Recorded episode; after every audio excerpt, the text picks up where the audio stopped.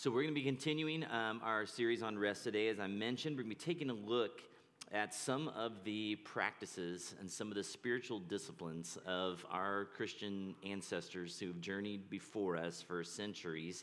Um, how did they enter into and stay in this posture of rest for their souls? So, I want to begin this morning um, by creating uh, even a little bit more time of stillness. And um, Camden, we're going to if you could just stop that after three minutes, we're just going to watch this video for three minutes. So I just want you to be quiet, just soak it in.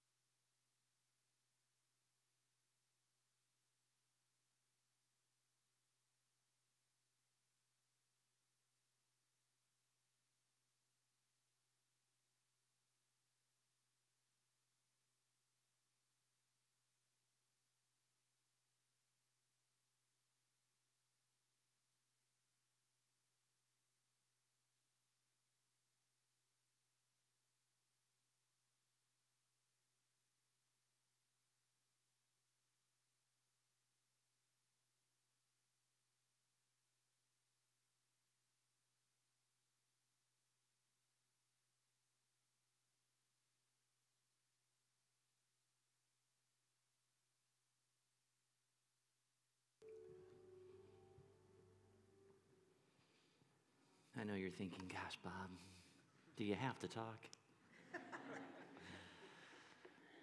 so, what did you experience during that time? Like, what went through your mind? Peace. Peace? Yeah. What else? I'm sorry, I don't know where I don't know where the voice was coming from. What'd you say? Why do I live here? Perfect. Yeah. Those were all shots of the new Corby Pond. You haven't been by there yet? Yeah, it's, it's been under a shroud of mystery all this time, but you know, we unveiled it this morning. Let me ask you this what, what did you notice about your body during that time? Anything? Calming. A calming? Yeah.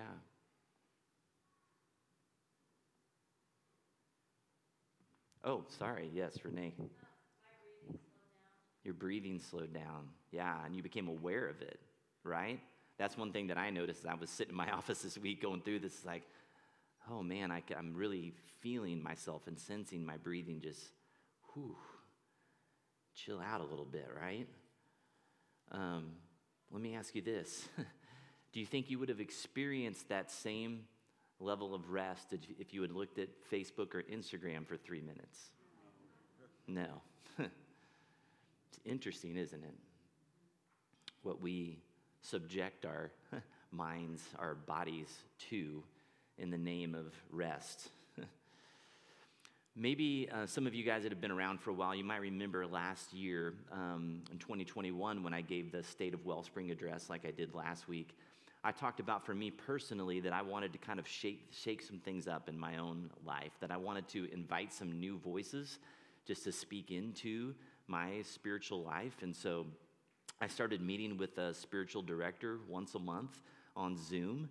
Um, it's a, a, lady that's a retired um, minister, lives in Nebraska, named Patricia. And it's so funny because at my guys group, I talk about meeting with my lady. And it sounds, it sounds so mysterious and somewhat creepy, maybe. Um, but it's been really a great time um, just to meet with somebody that doesn't know me um, and that can say some things to me that maybe other people might be who, whatever, scared or intimidated or whatever to say. But we always begin our time.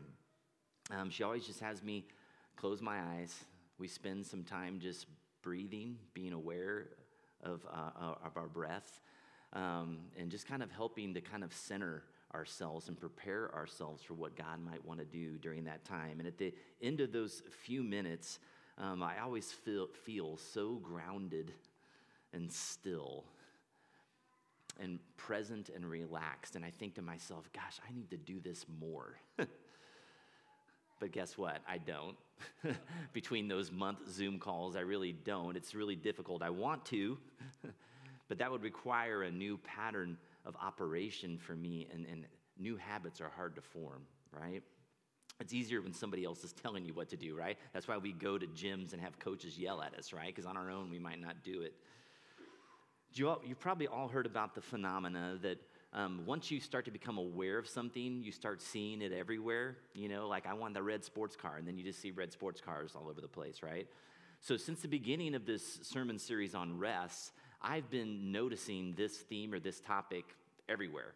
Um, and it just seems like a hot uh, issue that people are talking about. And so I was actually on Twitter the other day, um, and there was an article on there by Relevant Magazine, is one of the ones that I follow, and it had a post entitled, What Does It Look Like to Practice Rest? So I was like, I probably should read this.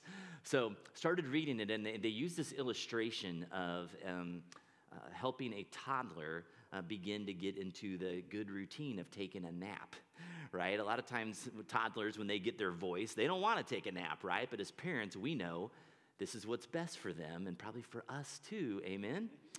Um, and so it's like we've got to be disciplined. It's like, so we, we try to create a routine and a pattern that they kind of get into the use of the rhythm of the day. This is what we do. We get up, we, we watch Paw Patrol, we eat our snack, and then we take a nap, whatever your routine might be. And um, it's something that we have to practice. In a, in a similar way, God knows that resting is something that we need for our spiritual well being. And it's why when Jesus came, right, God in the flesh, he practiced rest. He demonstrated it to his disciples. It's why that he made it a commandment for us to follow, right? You will have a Sabbath time in your life to observe. But we can be a lot like those pesky toddlers sometimes. Um, but I love what the writer in that article said. He said this But then the child grew up, and the Sabbath was no longer a set of laws needed to be governed, but a condition of the heart that needed to be guarded. What do you think they're getting at with that statement?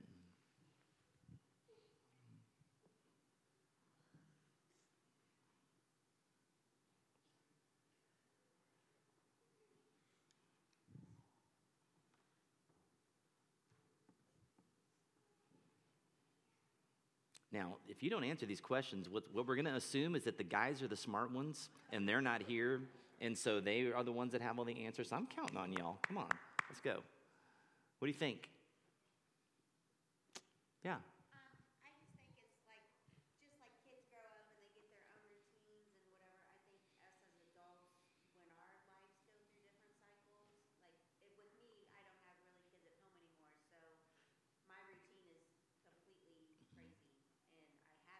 Mm-hmm. Like, I don't have anybody to control to do that. So trying to control myself to rhythm of doing things like getting in the Word. Mm-hmm. You know, it's just that child in you goes away. Mm. Why you need a routine Mm. Yeah, yeah, that's good. Good. Anything else? Yeah.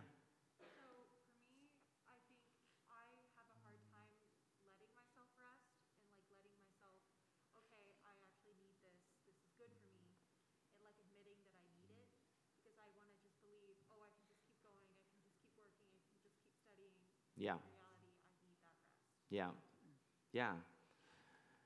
And so, you know, I think the spirit of what they're trying to say here is that we get to this point where it's not like we need like the parent to tell us to do this, right? But it becomes something that we start to realize like my heart needs this. And so out of out of a care for my own heart, I want to create space for this to happen for me and my connection with God because I know it's what's best for me, right? That we guard that time, that it becomes precious to us, just like that kid's nap is for you.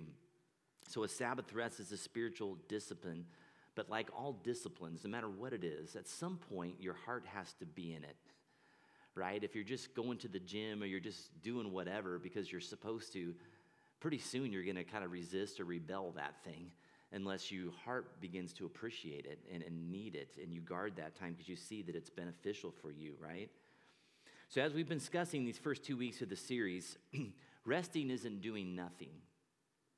As a matter of fact, sometimes getting to a condition of rest is actually feels like a lot of work, right?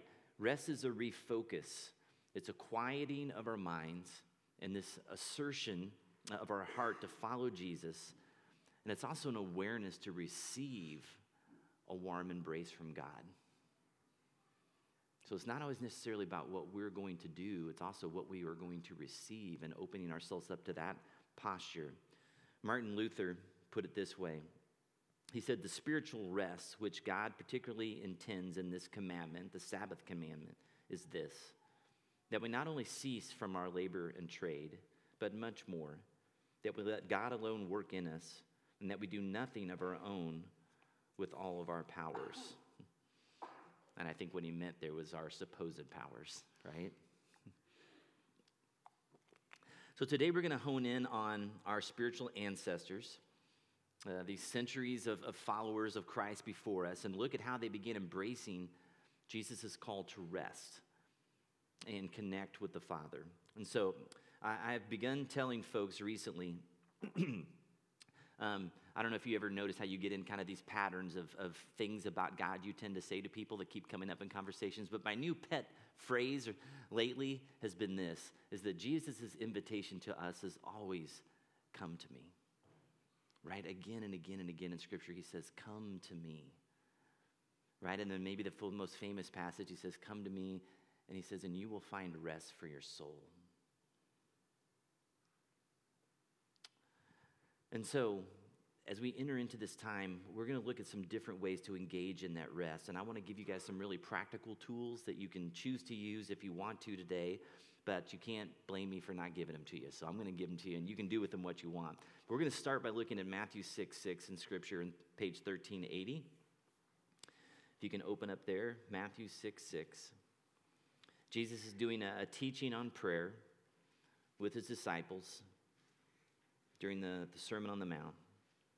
And he says this Matthew 6 6. But when you pray, go into your room, close the door, and pray to your Father who is unseen.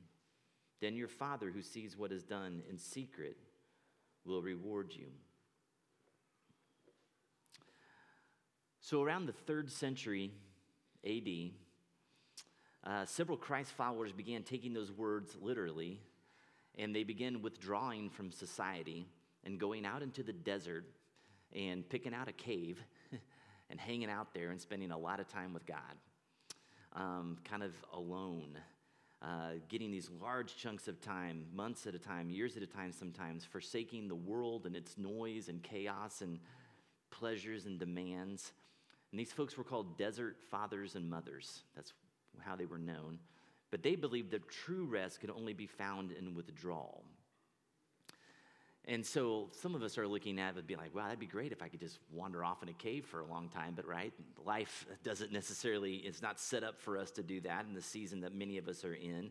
But I do believe that there is value um, in the spirit behind what they were trying to do, which is getting long, extended, uninterrupted time with God. Okay? So taking a spiritual retreat uh, can be really refreshing. How many of you have actually done that? Like you've been on a spiritual retreat in your life?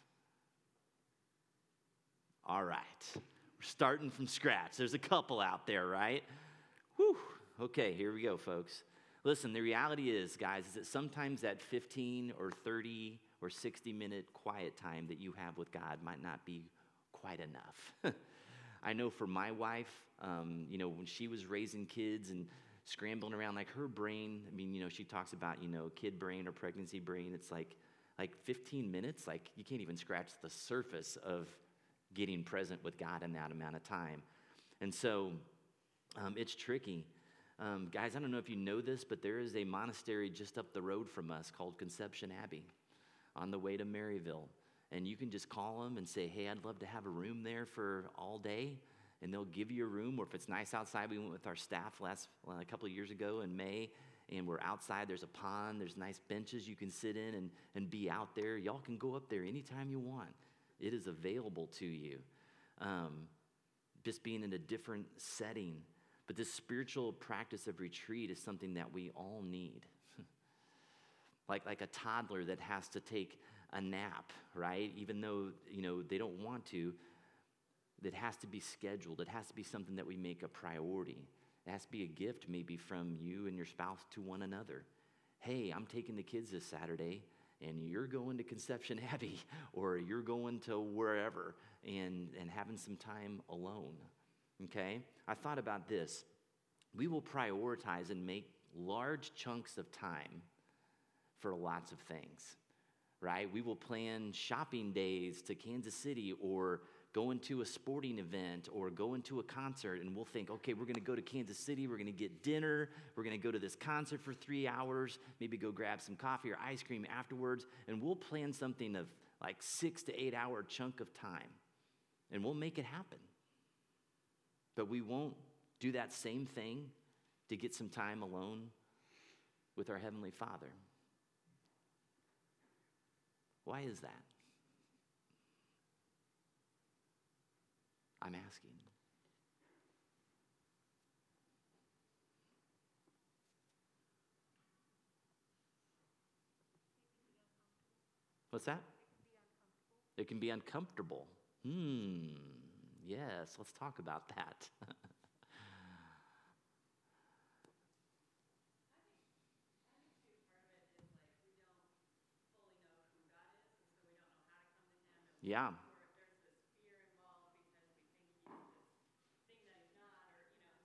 Yeah. Yeah. Shameless plug, right? Yes. Yep. Yep. So that was great. I thought about that during this week when I thought about that question is if we have a misconception of who God is, he might not be somebody we really are excited about spending five, six hours with, right? Like, what, you know, what does he think of me? You know, what's he going to ask of me? How does he feel about, you know, this XYZ decision that I made or this, you know, because then you, it requires vulnerability, right? I mean, going shopping or going to a Chiefs game or going to a concert doesn't really necessarily require that you be vulnerable and open up and allow somebody else to speak into your life. And so it's uncomfortable, maybe, right? But it's good. So, a few hundred years later, after those desert fathers and mothers, this monastic movement moved into Christendom. And um, those folks come out of the caves and they started to get together into um, monastic communities. And they would, would put themselves under the leadership of an abbot and one of the first big leaders of that, that movement was St. Benedict. We have Benedictine College in Atchison. And these folks moved in together and they became governed by spiritual rhythm, rhythms called the office. And eight times a day at the monastery, the bells would ring and the monks would stop whatever they were doing. And some of them were in the middle of the night, so they would stop sleeping, they would get up, and they would, or they'd be working in the fields and they would stop when they hear the bells and they would refocus, reconnect through prayer, through reciting scripture. Um, and really, those times were times to, for them to remember why am I doing what I'm doing? I'm out here in this field, in this monastery, doing whatever. Why? Who am I? Who is God? Who does He say I am? And multiple times a day, they made space to come to terms with those questions and the answers to those questions and engage in conversation. It might have been a 15 minute break or longer, but it was a time for recentering, okay? And to remember that it's, it's, we're here to worship God and to bring Him glory. And those bells kind of snapped them out of their earthly activity for a moment, right? And I love that concept concept because I often need to be forced to do that. Um, I'm a person that likes to live by routine and order. Okay, shocker to those of you that know me. So I literally almost every day that I'm here at the church, I stop working at 11:30, and I try to set up most of my lunches for 11:45. and I have this rhythm. And so at 11:30 I leave. When I'm driving to lunch, I'm praying and I'm thinking about the morning that I had, thanking God for that time, whether it was doing sermon prep or whatever, meeting with a person. I pray about the person I'm getting ready to have lunch with and meet with that God would use that time. At the end of my day, about 2:45, I get ready to head over to Central to coach runners, and I've got a little five ten minute window there, and I spend some time just thanking God for you know how lunch went or whatever I've been doing the afternoon, and then also kind of refocusing on okay, I'm getting ready to go be with a bunch of high school kids that might have been through some stuff today. I want to make sure my heart is ready, my mind is ready to engage in that and to try to be Christ to those people. So it's just opportunities to prepare myself to be Christ in those moments. And guys, there's apps you can get on your phone. Um, I looked up a couple this week. One was called um, My Daily Office or Pray Minder, um, that are just little reminder things. I know some people that just set their alarm throughout the day. 11 o'clock every day, their alarm goes off and they stop and pray. And I think it's really good to have something that recenters you multiple times because we are forgetful people. What we remembered at 8 a.m. when we had that quiet time and what happens at 2 p.m. might be two different people, right? We were awesome at 8 a.m. and now we're just turds at 2, right? We need to recenter, refocus because it, it all slips away so easily, okay? So, to finish up this morning, I want to direct us to a couple of daily practices in this pursuit of rest. Okay? I'm going to put some slides up on the screen in just a minute. Um, the first one we're going to talk about is this practice called Lectio Divina, and it was started in the fourth century. And so, I'm going to put the process up here. Um, like Justin mentioned, um, we have to, first of all, anytime we do anything, we have to clear ourselves of distractions, right? He said if you're trying to connect with God and rest and you've got your cell phone right next to your Bible, that's going to be difficult. Sometimes I have to take my watch off, right, that gets the message that I've got a phone, you know. I can't, you can't do that either, right? Um, or shut the TV off. But some people light a candle and as a, as a reflection of the presence of the Holy Spirit with you. Like it's just a visual, sensual smell reminder that God is here. And then you got to say, God, I'm going to open myself up to you during this time, right? Do what you want to do with this time. So let's put that slide up there. Lectio Divina um, means divine reading. You guys can take pictures of these screens if you'd like, okay? And what you do is, is you take a passage, doesn't have to be a whole chapter. It's probably better if it's just a few verses or even a verse. And the first time through you read it, you just listen for words or phrases that seem to jump out at you for whatever reason. Second time through is what's called meditatio or reflection. What is God trying to say here? Okay? Ask God to make his focus clear. What is it you're trying to, why are you trying to get my attention on this area today, God? Oratio, responding, the third time you read it through. You might respond in journaling or beginning just kind of a prayer conversation with God. This is what I'm hearing you say to me, God. Is this, is this what I need to take away from it? And then the end of that time is just called con- contemplatio, which is just a time of rest or silent contemplation. Bring my mind back to stillness again. Okay? So this is just a way to engage Scripture that I've, I've done before. And I would just say that this doesn't have to be something you do every day. Maybe just once a week, twice a week um, say, I'm going to stop kind of my normal pattern. I'm going to try to do this and kind of break up into smaller chunks and really dig deep and see if God's got something for me there, just as a way to shake up your routine. we can get stuck in just patterns of connecting with God to where it just kind of becomes stale. Okay, so just use this if you'd like to just kind of shake it up. The second one I want to talk about um, is what's called the prayer of examen. And this is actually a nighttime ritual. So, what, what you do with the prayer of examen is before you go to bed at night, it's a time for you to look back across your day at the people, the events, the things that you were engaged in, um, and, and start to ask yourself some, some reflective questions. So, if you could put that slide up there with the prayer of examen, okay? One of the things you can do is look back and, and just have some thanksgiving over some different uh, people that you connected with. What am I especially grateful for in this past day? These are some things that, that you could be grateful for, right? An event that took place, the courage that you mustered in a situation. Go ahead and go to the next one. You could spend some time just petitioning. Um, as I review my day, I ask for God, um, for the light to know God and to know myself as God sees me. You can review where have I felt true joy today? What's troubled me today? What's challenged me today? You know, we spend so much time a lot of times in prayer in the morning looking forward. We very seldom spend time looking back and reflecting. How did that impact me? Why did I feel that way? And really asking God and inviting, how did I notice God's presence in any of this? When I went to seminary and we talked about this, we were like, where, where did, where did I, I, I join God and where did I miss God? Right?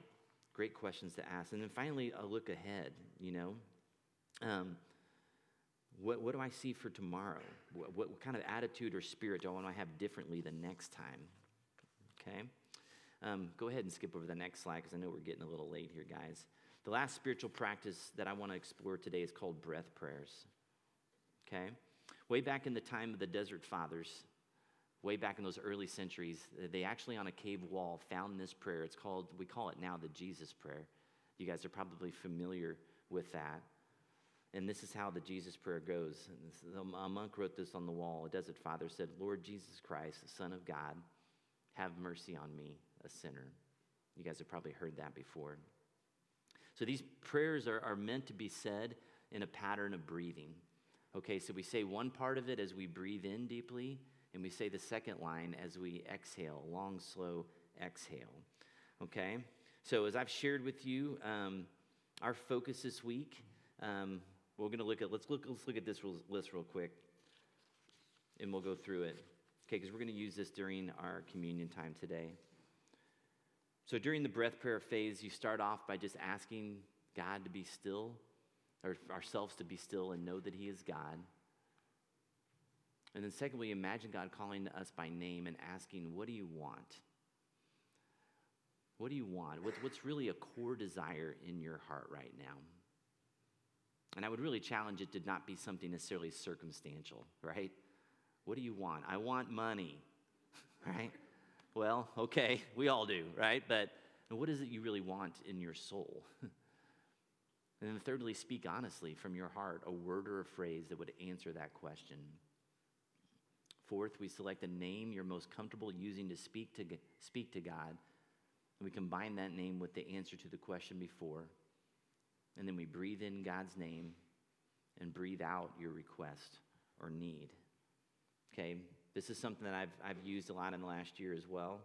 Um, and our focus this week, if you guys have those cards that are still, you know, in your pews or if you took one with you, our focus this week is going to be on our body as we rest. And so, one challenge that I have for you or an encouragement is I want all of us to spend a minute before you can spend your time with God, take a minute to just breathe in slow, breathe out slow, and just really like ground yourself in this time, center yourself, slow yourself down before you come to God. Because I think I want to go back to this, this slide. I, I missed it a second ago.